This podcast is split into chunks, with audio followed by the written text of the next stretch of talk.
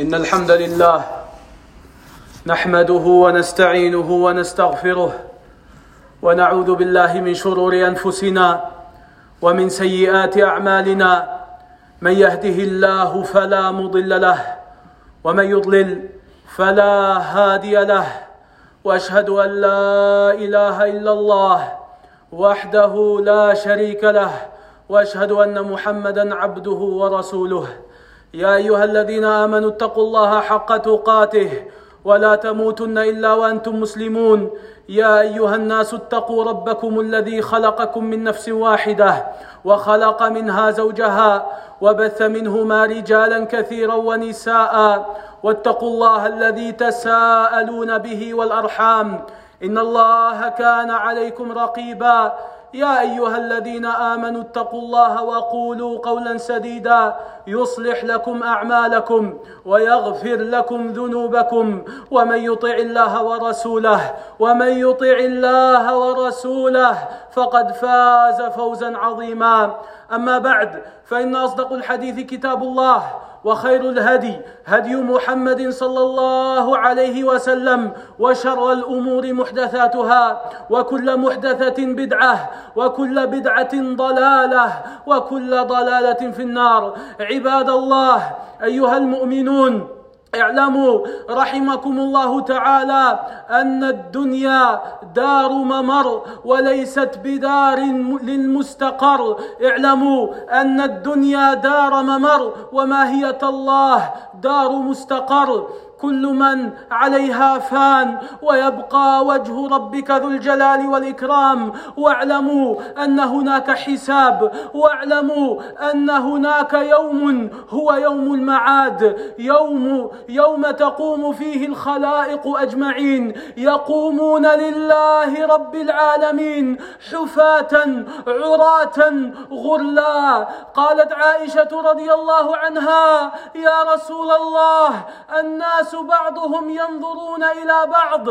فقال رسول الله صلى الله عليه وسلم يا عائشة الأمر أشد من ذلك. ولا مفر يومئذ ولا مفر إلا لأهل الخير. جنات عدن أعدت لهم. نعم الدار للمتقين. فأكثروا رحمكم الله من الصالحات وتجنبوا السيئات وخاصة ما كان منها من الموبقات كالسحر كالشرك بالله والسحر وعقوق الوالدين وأكل الربا وغير ذلك. واعلموا أن أفضل حسنة يأتي بها المسلم هي شهادة أن لا إله إلا الله ثم شهادة أن محمدا رسول الله. اللهم أحينا عليها وثبتنا عليها وأمتنا عليها إلى أن نلقاك يا رب العالمين. فالله الله الله في الكتاب والسنة. الله الله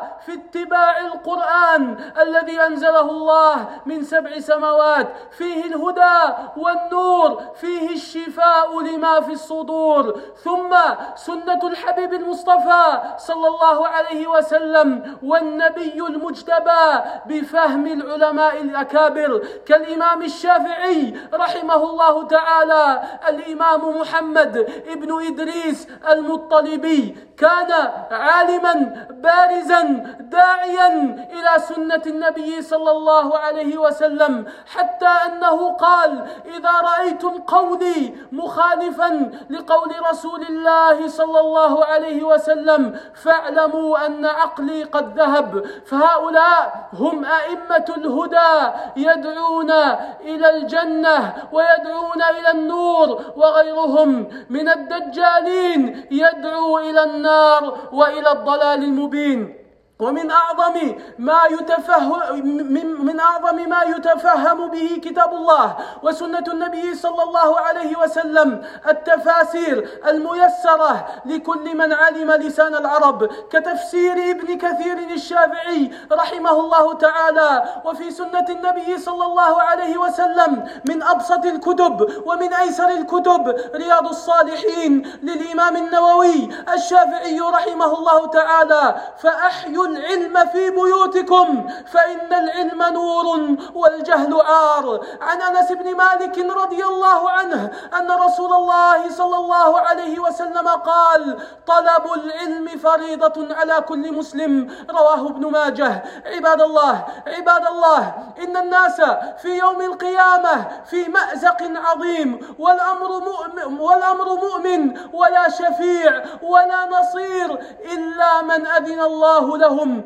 وإن الناس يتصببون عرقا وإن الناس يتصببون عرقا وإن كان بعضهم بجنب بعض فالعرق مختلف فبعضهم عرقهم إلى كعبيه وبعضهم حسب معصيته عرقه إلى ركبتيه وبعضهم عرقه إلى كتفيه وبعضهم يوم القيامة عرقه إلى عنقه وبعضهم والعياذ بالله يغرق في عنقه. وفي ذلك اليوم وفي ذلك اليوم يا رعاكم الله يكون لله ظلا يظل به من يشاء. فمن هؤلاء الذين يكونون في ظل الله تعالى يوم لا ظل إلا ظله يوم لا ظل إلا ظله. قد حدثنا عنهم رسول الله صلى الله عليه وسلم في حديث متفق عليه رواه البخاري ومسلم.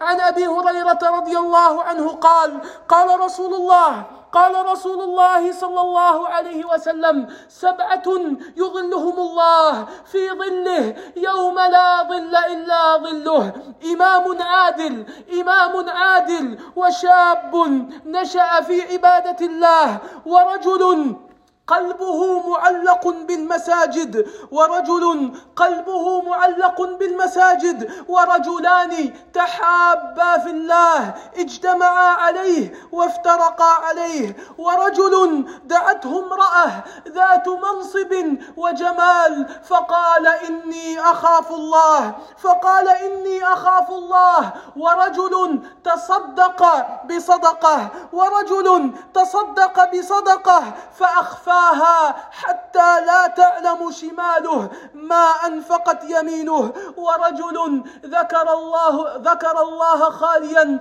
ففاضت عيناه. الله أكبر الله أكبر. إنها صفات بعض المؤمنين. وقد قال الله تعالى قد أفلح المؤمنون قد أفلح المؤمنون. وهذه من أوصافهم رحمكم الله. فالأول إمام عادل رجل تولى منصبا من مناصب المسلمين حاكم من حكام المسلمين على دولة مثلا أو على إدارة أو الوالد في بيته فكلكم راع وكلكم مسؤول عن رعيته. فمن ولاه الله أمرا ومن ولاه الله ومن ولاه الله أمانة ومن ولاه الله زوجة وأسرة فليتق الله فيهم وليعدل فيهم حتى في الأولاد. قال صلى الله عليه وسلم لأحد الصحابة لما أعطى ولده قطعة من الأرض ومنع الآخر قال أتحب أن يكونوا لكم أتحب أتحب أن يكونا لكم في البر سواء؟ قال نعم يا رسول الله. قال إذا فاعدل بينهما. وقال صلى الله عليه وسلم اتقوا الله واعدلوا بين أولادكم. ومن صفات هؤلاء الذين يظلهم الله تعالى شاب نشأ في رعاية الله. نعم إن مرحلة الشاب لمرحلة حرجة فالفتن والدنيا تتصبب عليه من كل مكان خاصة في هذا الزمان. لكنه إن صبر وإن عكف على عبادة الله وعزف عن المعاصي فالجنة مأواه. بل هو في ظل الله يوم القيامة يوم لا ظل إلا ظله. فعلموا أولادكم رحمكم الله ولا تستحوا من الحق. وعلموهم أن المعاصي قد انتشرت فهي الزنا والعلاقات المحرمة والموسيقى والربا والقتل والمخدرات في كل مكان. فعلموا أولادكم أن يتركوا هذه الأمور وأن الله مع الصابرين وأنهم إذا صبروا وهم شباب وهم شباب فإنهم في ظل الله. أما أن يظن الإنسان أن يؤجل التوبة إلى أن يكبر فهيهات هيهات. فكما قيل فكما قيل فيا ليت الشباب يعود يوما فأخبره بما فعل المشيب. فمرحلة الشباب مرحلة القوة. إن حج فيها الإنسان واعتمر وتصدق وبر والديه وأحسن إلى جيرانه وتزوج وعف نفسه وربى أولاده فهو على خير. أما أن يظن أن يؤخر التوبة إلى أن يكبر هيهات هيهات. صعب عليه أن يتوب. وقد ملأ طريقه بالعثرات والعقبات. فيا معاشر الشباب البدار البدار والعجلة العجلة إلى طاعة الله تعالى. ويا معشر الشيوخ ويا معشر كبار السن تداركوا ما فاتكم من الخير وأكملوا ما عندكم من الخير وجددوا إيمانكم فكل نفس ذائقة الموت ومن هؤلاء السبعة الذين يظلهم الله يوم القيامة رجلان تحابا في الله اجتمعا عليه وافترقا عليه فإن المؤمن يحب أخاه لا لشيء إلا لله لا بارك الله في العلاقات الدنيوية والعلاقات المصلحيه التي اكثرنا غارق فيها والعياذ بالله تصاحبوا لله تصالحوا لله.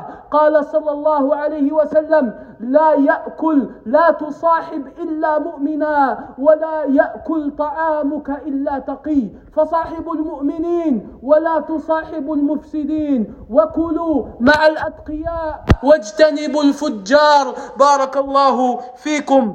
وأيضا من الذين يظلهم الله رجل دعته امرأة ذات منصب وجمال فقال إني أخاف الله. كالنبي يوسف عليه السلام الكريم ابن الكريم ابن الكريم. يوسف ابن يعقوب ابن إسحاق ابن الكريم. إبراهيم خليل الله خليل الله صلى الله عليه وعلى نبينا وسلم. دعته امرأة جميلة فقال إني أخاف الله.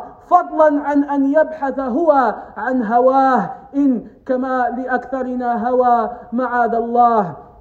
فإن النفس طماعة وإن النفس أمارة فتداركوا ذلك. بارك الله فيكم. فإن دعيت إلى معصية وإن دعيت إلى لذة فاعلم أن الله أن الله يراك. واترك هذا الأمر واعلم أنك في ظل الله. والحل يا عباد الله هو الزواج الزواج.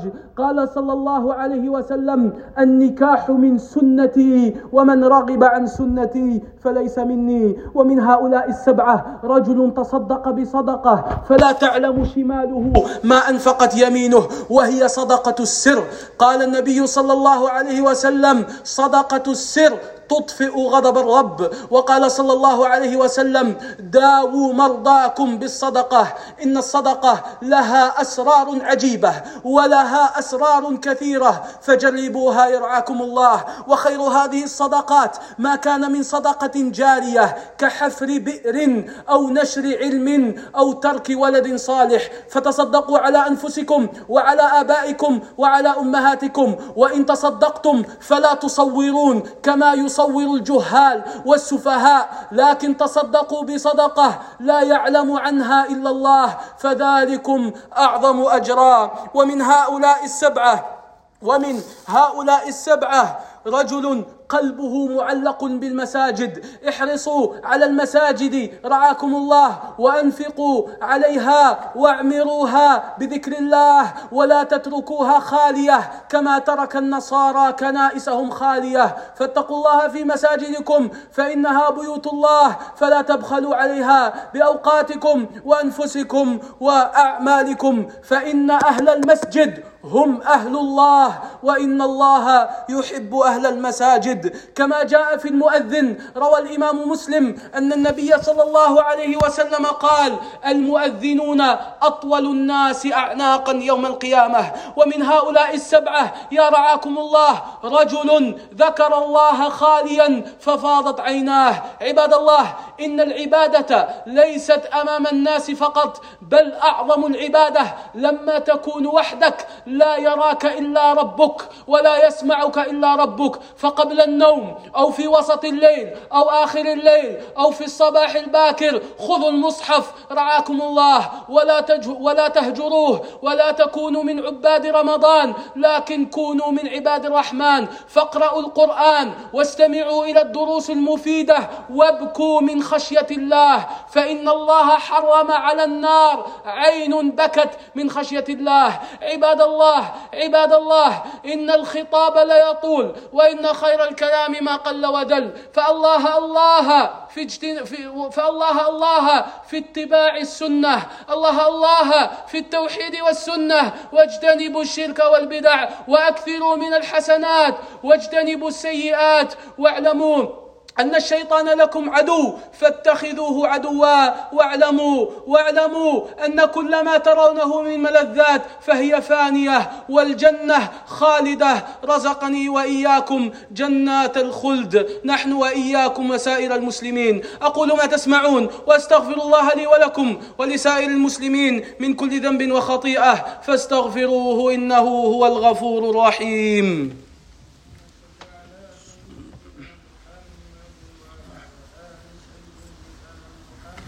الحمد لله وحده والصلاة والسلام على من لا نبي بعده محمد وعلى آله وصحبه ومن اهتدى بهديه واستنى بسنته إلى يوم الدين أما بعد beste broeders بارك الله فيكم weet en onthoud dat deze dunya tijdelijk is hoeveel luxe jij ook maar ziet hoeveel luxe jij ook maar hebt, hier draait, niet, hier draait het niet om. Weet dat er een paradijs bestaat en weet dat er een hele vuur bestaat. Mogen Allah Azawajal mij en jullie en alle moslims tot de bewoners van het paradijs laten behoren. En ons en jullie allemaal vermijden van het hele vuur. Beste broeders, beste broeders, weet dat Allah Azawajal Muhammad sallallahu alayhi wasallam aan ons heeft gestuurd. En hij heeft de Koran gekregen van Allah Azawajal via Jibril. En Mohammed sallallahu alayhi wa sallam is ook met de sunnah gekomen. En dat zijn de uitspraken en de daden en de goedkeuringen van de profeet sallallahu alayhi wa sallam. Dus volg de Koran en volg de sunnah van de de profeet sallallahu alayhi wasallam. En haal context en uitleg van de woorden van de grote geleerden. Uit de woorden van de grote geleerden van de islam. Net als de imam al-Shafi'i, rahimahullah ta'ala. al Imam Muhammad ibn Idris al-Shafi'i. En alle geleerden van Ahlus Sunnah wal Jama'ah.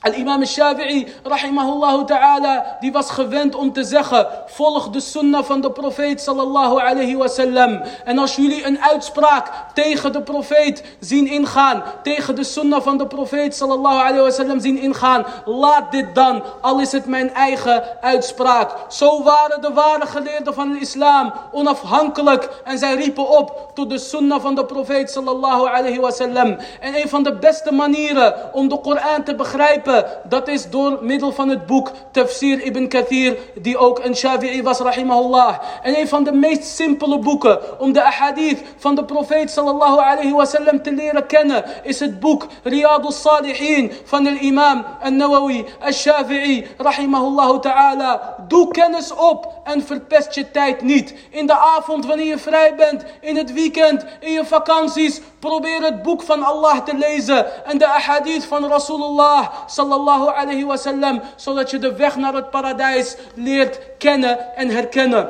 Weet dat de dag des oordeels zal komen. En op die dag zullen mensen zweten. Sommigen tot hun enkels, sommigen tot hun knieën, sommigen tot hun schouders, sommigen tot hun nekken. En sommigen zullen verdrinken in zweet.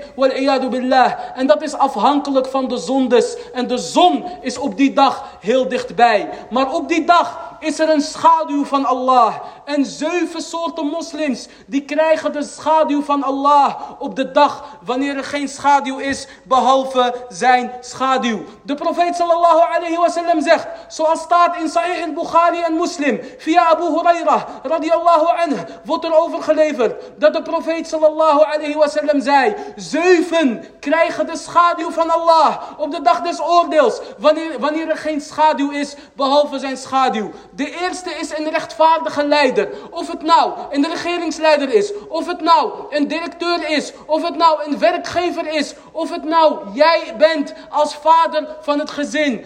Wees rechtvaardig en pas op voor onrecht en pas op voor leugens, want dat is zwaar bij Allah Azza wa. En de tweede die de schaduw krijgen van Allah Azawajal is een jonge man die zichzelf opvoedt en die zichzelf laat opgroeien in het aanbidden van Allah. Dat is een jongen die zijn salawat vijf keer per dag onderhoudt, zijn zakat geeft, goed is voor zijn ouders, goed is voor zijn buren, goed is voor iedereen. Niet zoals veel jongeren vandaag de dag bezig met muziek en drugs en uitgaan en haram relaties en wat dan ook. Weet dat Allah ons zal vragen, Yom al-Qiyamah, waarom doe je het? Voor jezelf? Je helpt jezelf hier niet mee. Je helpt alleen maar de shaitaan. De islam is duidelijk en het halal is duidelijk en het haram is duidelijk. Dus volg al halal en vermijd al haram. Al haram, dat lijkt op korte termijn zoet, maar op lange termijn zul je veel spijt hebben en spijt komt altijd te laat. En de derde die de schaduw gaat krijgen van Allah, dat is een man wiens hart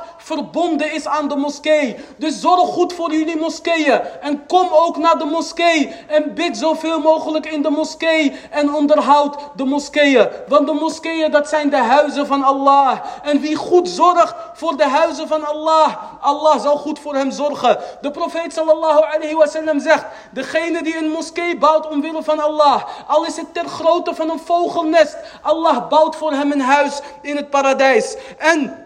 De vierde die de schaduw zullen krijgen van Allah. Dat zijn twee mannen die bevriend met elkaar zijn. Die broeders van elkaar zijn. En zij houden van elkaar omwille van Allah. Beste broeder, kies jouw vrienden uit op basis van taqwa. Op basis van godsvrucht. Ga niet met iemand om omdat diegene populair is. Of omdat diegene rijk is. Of wat dan ook. Maar ga met elkaar om. Omdat deze vrienden jou dichterbij brengen tot Allah Azza wa.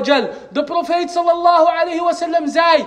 Wees alleen bevriend met een gelovige. En, ga, en, en laat alleen een godsvrezende van jou eten, eten. Dus blijf weg van de mensen die het slechte doen. Je kan niet tussen slechte mensen staan en dan niet beïnvloed worden. Zelfs als jij tussen een groep rokers staat en jij rookt zelf niet, dan kom je toch naar huis met rooklucht om een voorbeeld te geven. Terwijl wanneer jij in een parfumzaak staat en je gaat naar huis, je hebt niet eens parfum gekocht, toch heb je een zoete geurtje. Dus het omgaan met goede mensen, dat brengt alleen maar goedheid. En het omgaan met slechte mensen brengt alleen maar slechtheid. En een van de mensen die de schaduw krijgen, is een man die wordt uitgenodigd door een knappe, belangrijke vrouw. Om een zina te verrichten, om overspel te verrichten. En hij zegt, nee, ik ben bang voor Allah. Net als onze profeet Yusuf alayhi salam. Dus pas op voor een zina. Pas op voor verleiding. Al word je verleid, laat staan dat jij de reden bent dat een van de zusters verleid wordt. Hoe willen wij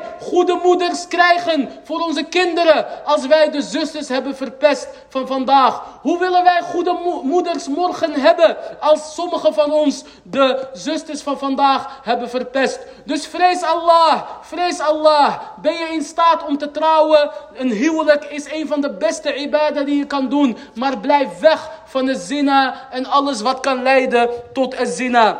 En een van de mensen die de schaduw krijgt van Allah. Op de dag dat er geen schaduw is behalve zijn schaduw. Dat is iemand die een sadaqa geeft. Een geheime sadaqa. De profeet sallallahu alayhi wasallam zegt. Dat deze sadaqa zo geheim is. Dat zijn linkerhand niet eens weet wat zijn rechterhand heeft gegeven. En de profeet sallallahu alayhi wasallam zei. Het geven van een geheime sadaqa dooft de woede van Allah. En de profeet sallallahu alayhi wasallam zei. Zoek medicatie. Zoek genezing door middel van het geven van een sadaqa. En wanneer je sadaqa geeft, film dat niet. Fotografeer, dat niet. Vertel dat niet. Behalve als je iemand wil motiveren. Maar over het algemeen, hoe geheimer de sadaqa, des te geliefder die is bij Allah Azza wa Jal. En een van de zeven die de schaduw krijgen van Allah. Op de dag dat er geen schaduw is, behalve zijn schaduw.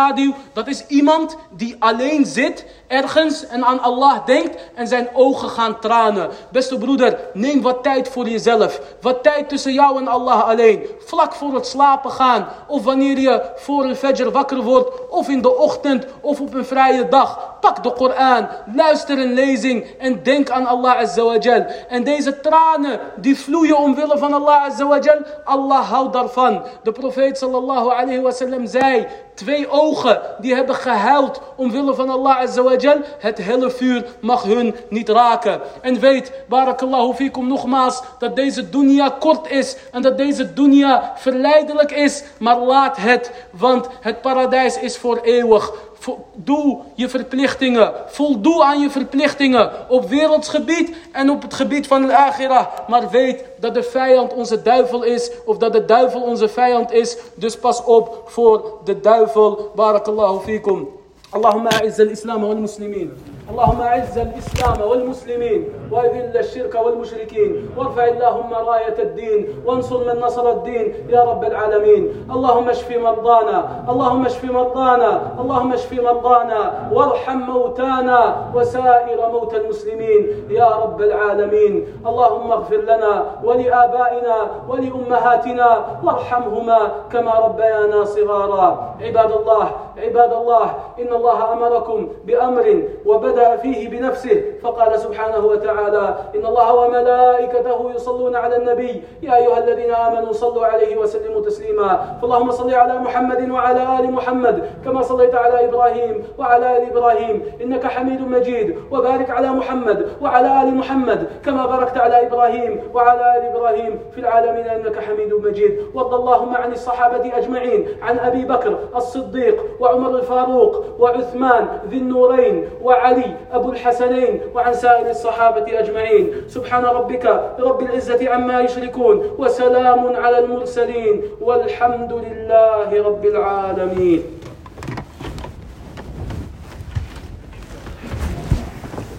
بارك الله فيكم. جاء طلب من لجنة المسجد الكمامة. بارك الله فيكم والسجادات. خذوها معكم الأسبوع القادم. بارك الله فيكم. Van het moskee. Neem barakallahu fikum jullie mondkapjes mee en jullie gebedskleding, uh, jullie kleedjes, jullie gebedskleedjes en maak daar ook gebruik van. Gewoon voor de goede orde. Laten we elkaar helpen in deze zaak. Barakallahu fikum wa akhir salam. Allahu akbar, Allahu akbar.